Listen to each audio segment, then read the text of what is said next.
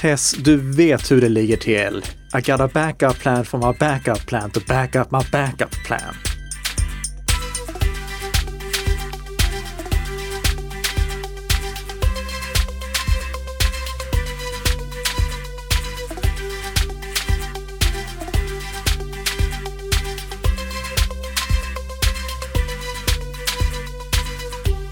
Ja, god morgon och välkomna till Bli Säker-podden. Wow, vilket Bli Säker-podden! Som vi inleder så här med att citera den store filosofen Big Boy. Det ena halvan av Outcast-duon, om du minns dem. Ja, absolut. Heja! Det var han som 2010 rappade de fina stroferna. Som egentligen är en ganska sexistisk låt. Som handlar om att han har en backup-tjej som han vänder sig till. Men du, den här veckan, då ska vi prata om backup. Och, ja, det ska vi göra. Om man bara tar den lilla strofen ur låten. Joe, I got a backup plan for my backup plan to back up my backup plan. Då har man summerat det som hela det här avsnittet går ut på. Säkerhetskopiering. Precis. Ja, men innan dess och innan vi djupdyker i det ämnet så har vi ju lite andra saker att säga. Dels att den här podden produceras i samarbete mellan Nikka Systems och Bredband 2. Just det, utan Big Boy. Utan Big Boy, precis. Men om han lyssnar på den här podden så det hade varit jättekul om han ville gästa oss. Absolut, han är varmt välkommen. Men vi har ju en del snabbisar att gå igenom. Just det, det har vi. Ja. Och jag var arg i veckan också. Men är inte du lite arg hela tiden? Nej, jag som är så god och glad. Ja, det är du faktiskt. Ja. Du är väldigt glad. Men ska vi börja då? Ja, vi kan börja på glada toner. Ja, webbsidor infekterade iPhone med spionprogram. Jag skulle kanske kollat vilka snabbisar det var. Ja, jag tänkte det här var inte så, det var ingen så glada alls. Toner. Jo, just det. Men det var en stor nyhet som jag tyckte att var aktuell med anledning av det som hände nu i veckan den 1 april. Då trädde ju lagen om hemlig dataavläsning i kraft här i Sverige. Just det. Och som vi pratat om i avsnittet som handlade om handeln med sårbarheter så behöver myndigheterna som vill kunna avlyssna de misstänkta möjlighet att infektera de enskilda enheterna, alltså de enskilda mobiltelefonerna, surfplattorna, datorerna. Det som Trend Micro och Kaspersky gick ut med nu i veckan, det var att de hade upptäckt en attack som heter Light Spy. Och den användes för att lura in framförallt Hongkongbor som var intresserade av olika nyheter som var relaterade till det geografiska området till en falsk nyhetssajt. På den falska nyhetssajten fanns det ett skadeprogram som automatiskt infekterade sårbara iPhone-mobiler bara av att man visade sidan. Jaha. Och de som infekterade mobilerna kunde då komma åt kontaktlistor, meddelande, GPS-position, webbläsarhistorik, telefonhistorik och även meddelanden i populära meddelandeappar som till exempel WeChat och Telegram. Telegram är värt att nämna specifikt i det här sammanhanget för att Telegram har stöd för det som vi kallar end-to-end kryptering. Alltså att data krypteras på den avsändande enheten och inte dekrypteras förrän det har nått den mottagande enheten. Så som Signal till exempel fungerar. Nu var du glad igen. Nu var jag glad igen, ja.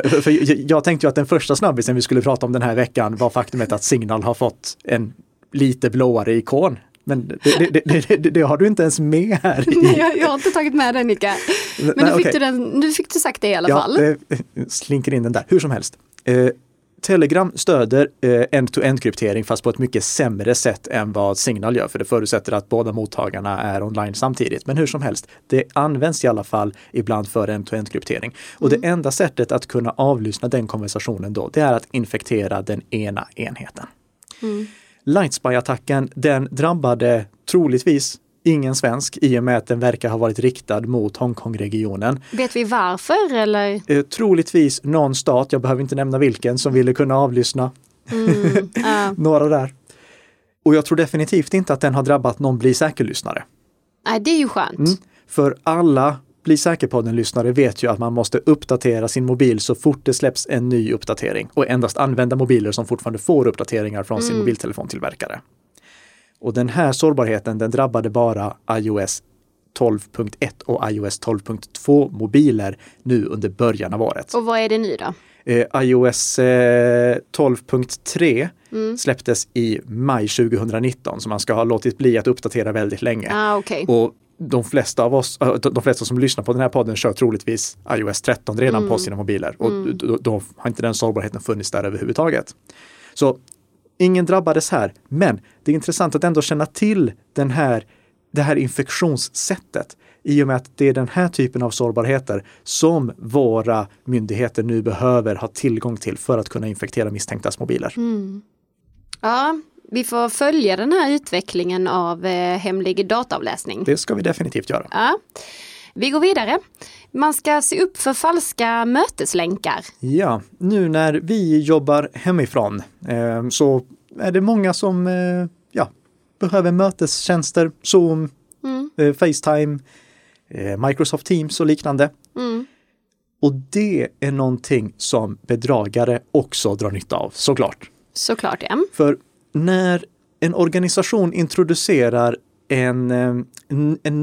ett nytt verktyg, det spelar egentligen ingen roll vilken typ av mjukvara det är, men något nytt verktyg som medarbetarna ska använda, då vet ju inte medarbetarna helt hur det verktyget beter sig.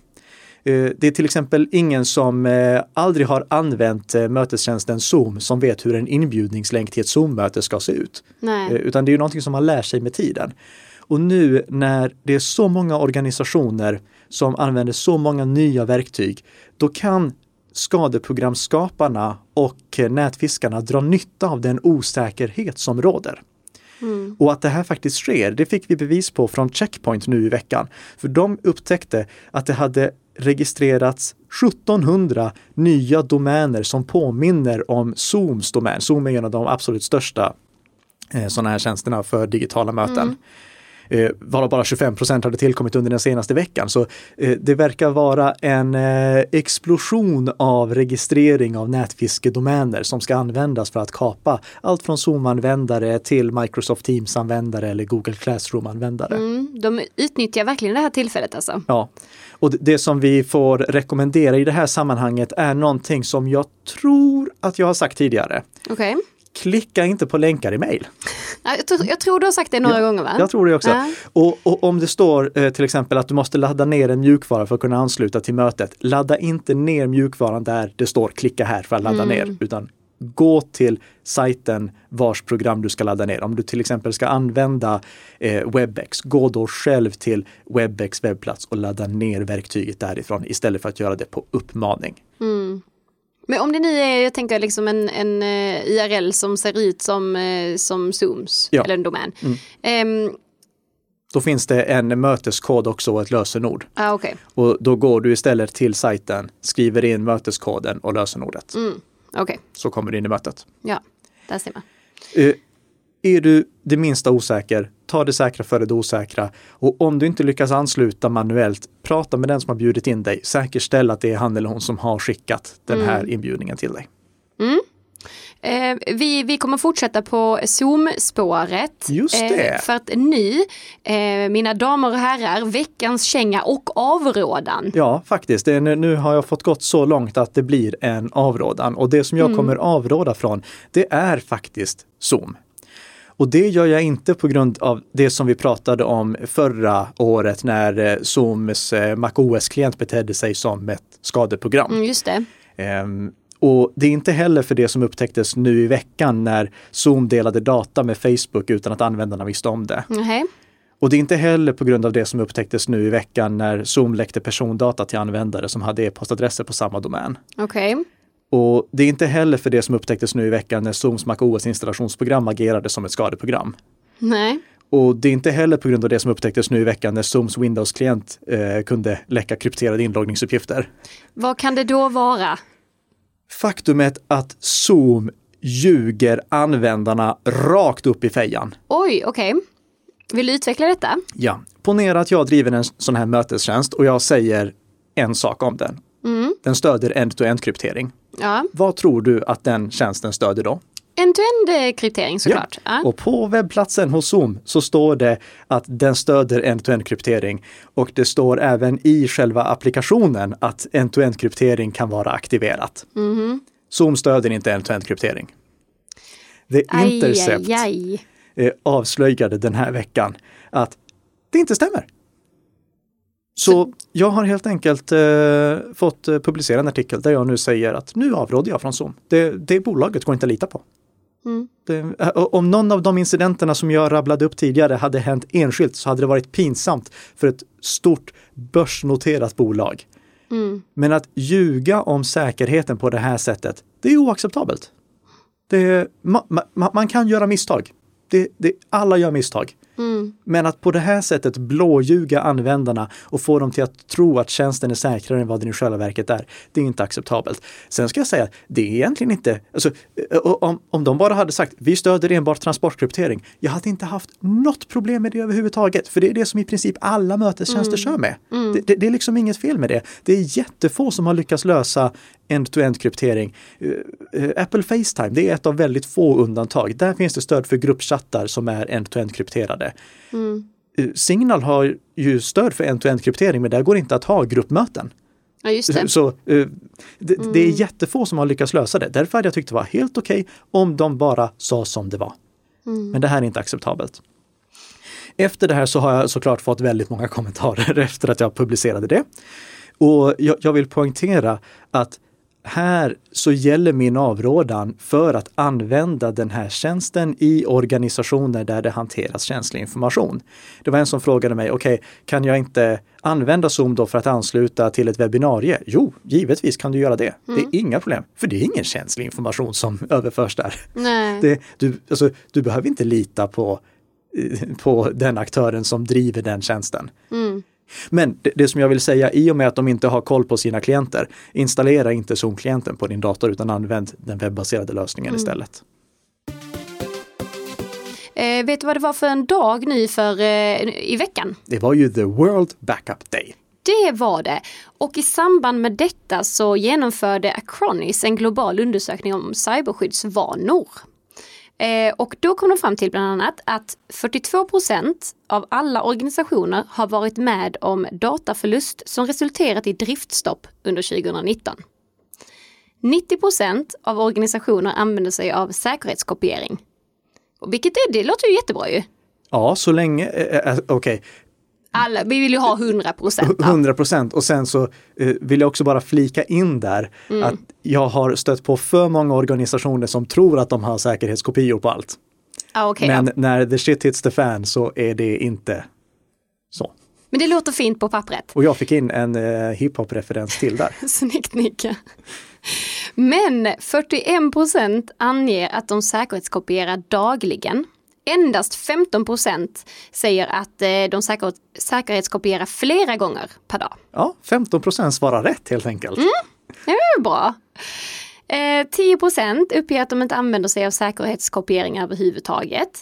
41% upplever att de tappar produktivitet eller pengar som ett resultat av dataförlust under det senaste året. Mm. 68% har förlorat data på grund av problem med hård eller mjukvara, föråldrad säkerhetskopiering eller på grund av data som raderats av misstag. Ja. Därför är det viktigt att man har regelbunden backup. Mm. Och vi avgränsar oss nu till att prata om datorer i det här poddavsnittet. Så vi pratar bara om vanliga datorer, de som vi sitter och jobbar med eller har hemma. På de datorerna så sparar vi ju massvis med filer. Var sparar vi de filerna på bästa sätt? Mm, i molnet. Det skulle jag säga att är ett av flera bra svar. Mm, okej. Och det är det rätta svaret för de absolut flesta.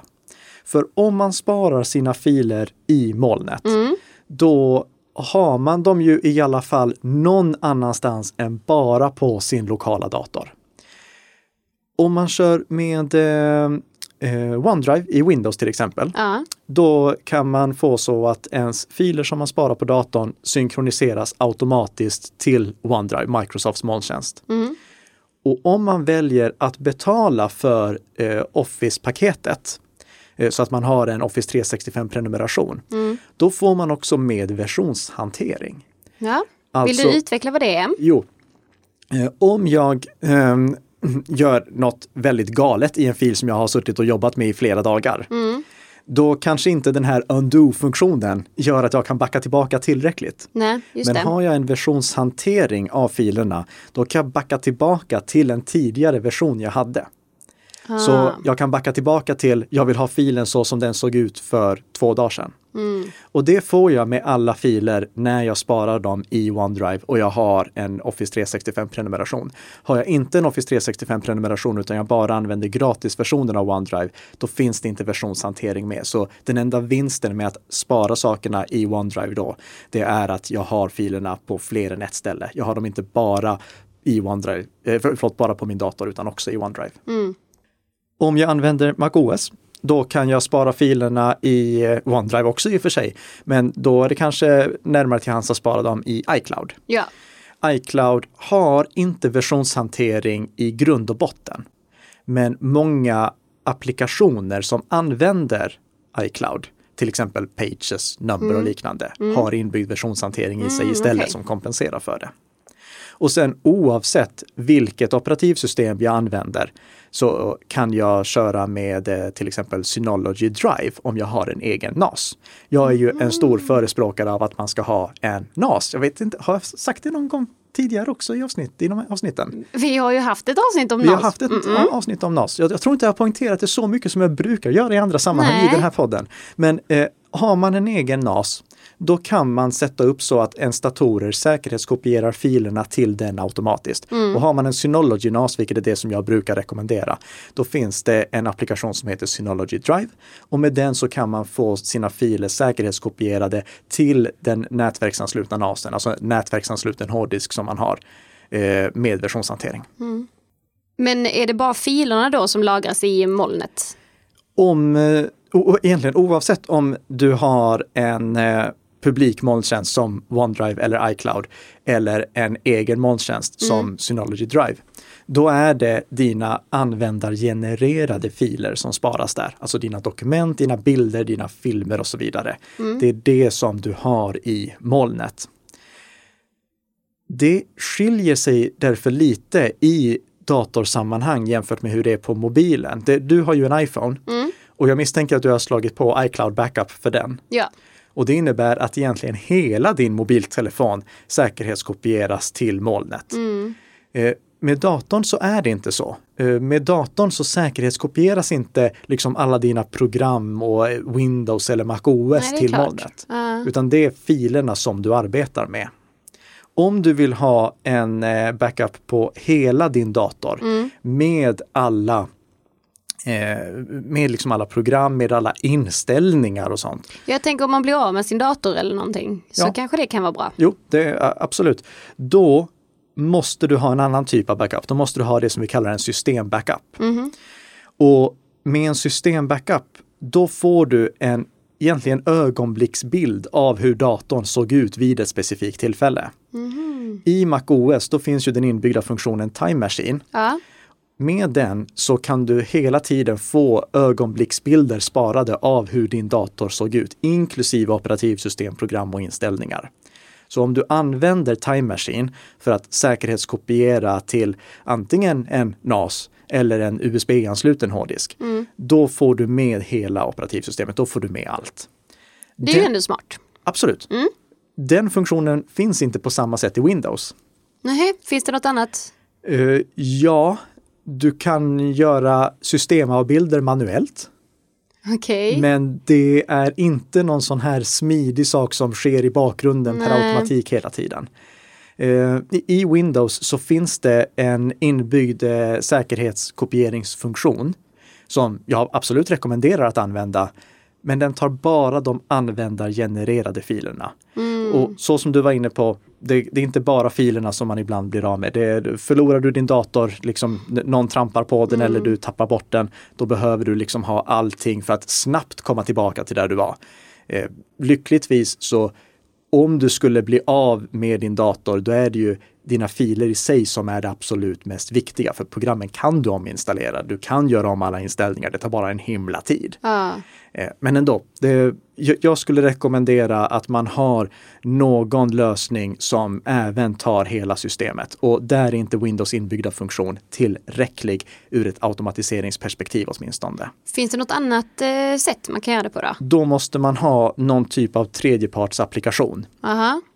Som berikar Windows med den funktionaliteten. Och där har vi till exempel Acronis som du nämnde tidigare. De har jättemånga olika sådana verktyg, både för vanliga konsumenter och för företag. Så de har till exempel en produkt som heter Acronis True Image. Och med den så kan du få den här kontinuerliga ögonblicksbilden av hur din dator såg ut sparad. Okay. Och det är samma sak där som med iCloud, Time Machine, tack. Att du kan få det sparat till antingen en NAS i ditt nätverk eller till en USB-disk. Du kan dessutom få din dator säkerhetskopierad till Acronis moln. Och det skulle vara en anledning till varför man väljer Acronis istället för att använda Time Machine. För Time Machine kan bara säkerhetskopiera till USB-enheter och NASar kan inte säkerhetskopiera till iCloud av någon konstig anledning. Varför vet jag inte. Men hur som helst, då kan man använda en tjänst som Acronis True Image för att säkerhetskopiera till molnet. Fördelen med att ha en säkerhetskopia i molnet, det är ju framförallt att det även skyddar mot till exempel brand. Ja. Om det börjar brinna hemma hos mig, då brinner ju inte bara min dator inne utan även mina backuper. Därför om jag lagrar i molnet, då har jag ändå en kopia som är skild från mitt hem rent fysiskt. Samma sak gäller vid inbrott. Tänk dig att någon bryter sig in hemma hos mig, då tar de min dator och sen ser de min Synology NAS. Och om det är en teknisk tjuv, då kommer ju tjuven tänka, wow! En riktig premium Synology NAS med UPS-backup till och med. Den tar jag. Och skäl den såklart. Så, men kan det vara bra att ha både och?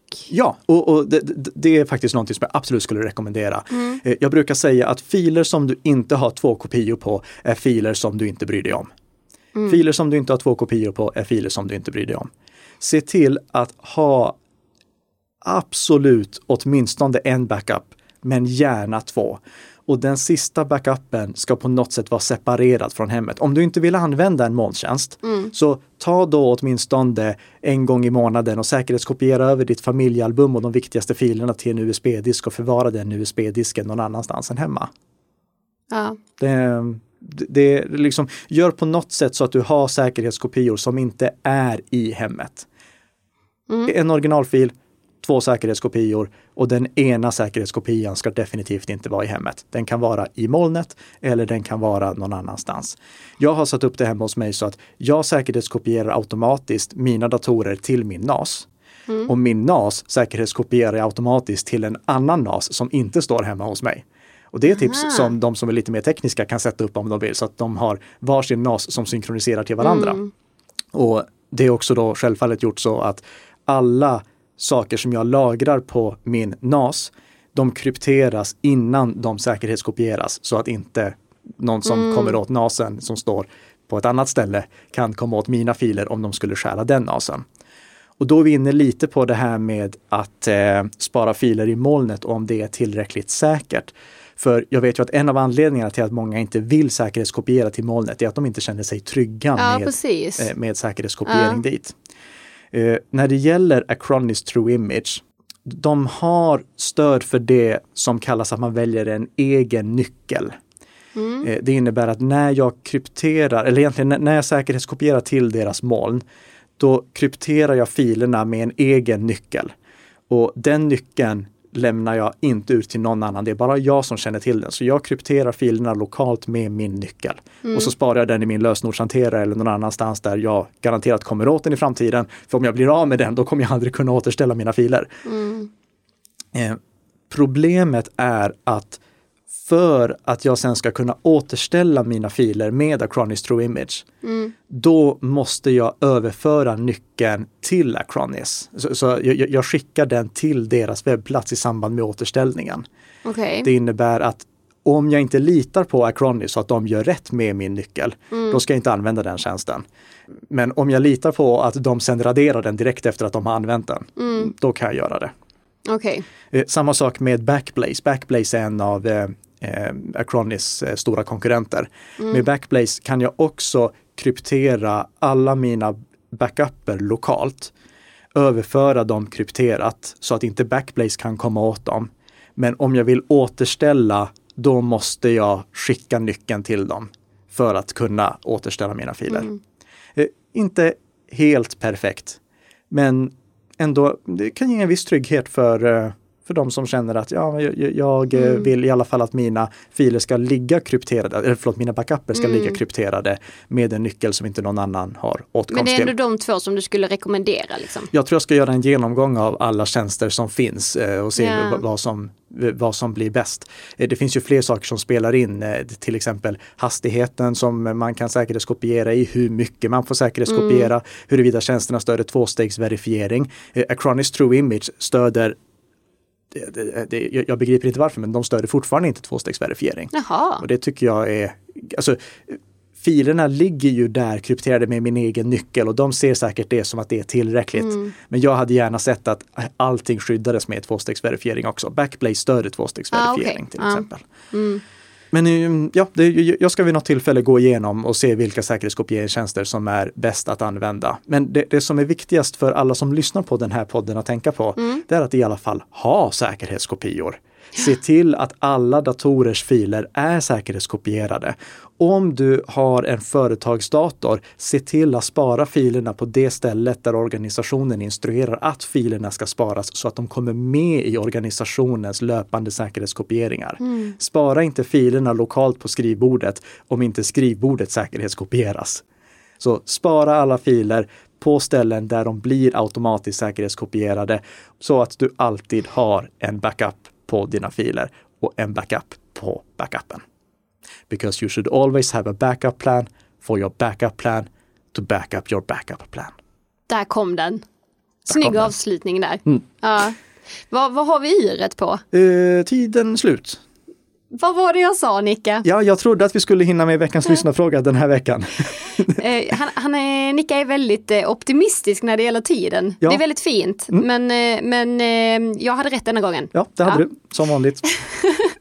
Men i alla fall, kom ihåg och tipsa om den här podden, prenumerera och... Det ser ut att du är lite frågande så här. Nej, det var mer att jag ville flika in här om någon har någon fråga om backup eller vill tipsa om någon backup-lösning, så skicka jättegärna in det. Absolut, definitivt. Och nej, det är inte påsk än. Varför jag går i påsktankar? Ja, men det är ingen som har koll på vilka dagar det är nu ändå. Nej. Oavsett, ha en riktigt skön helg. Ja, ha det fint.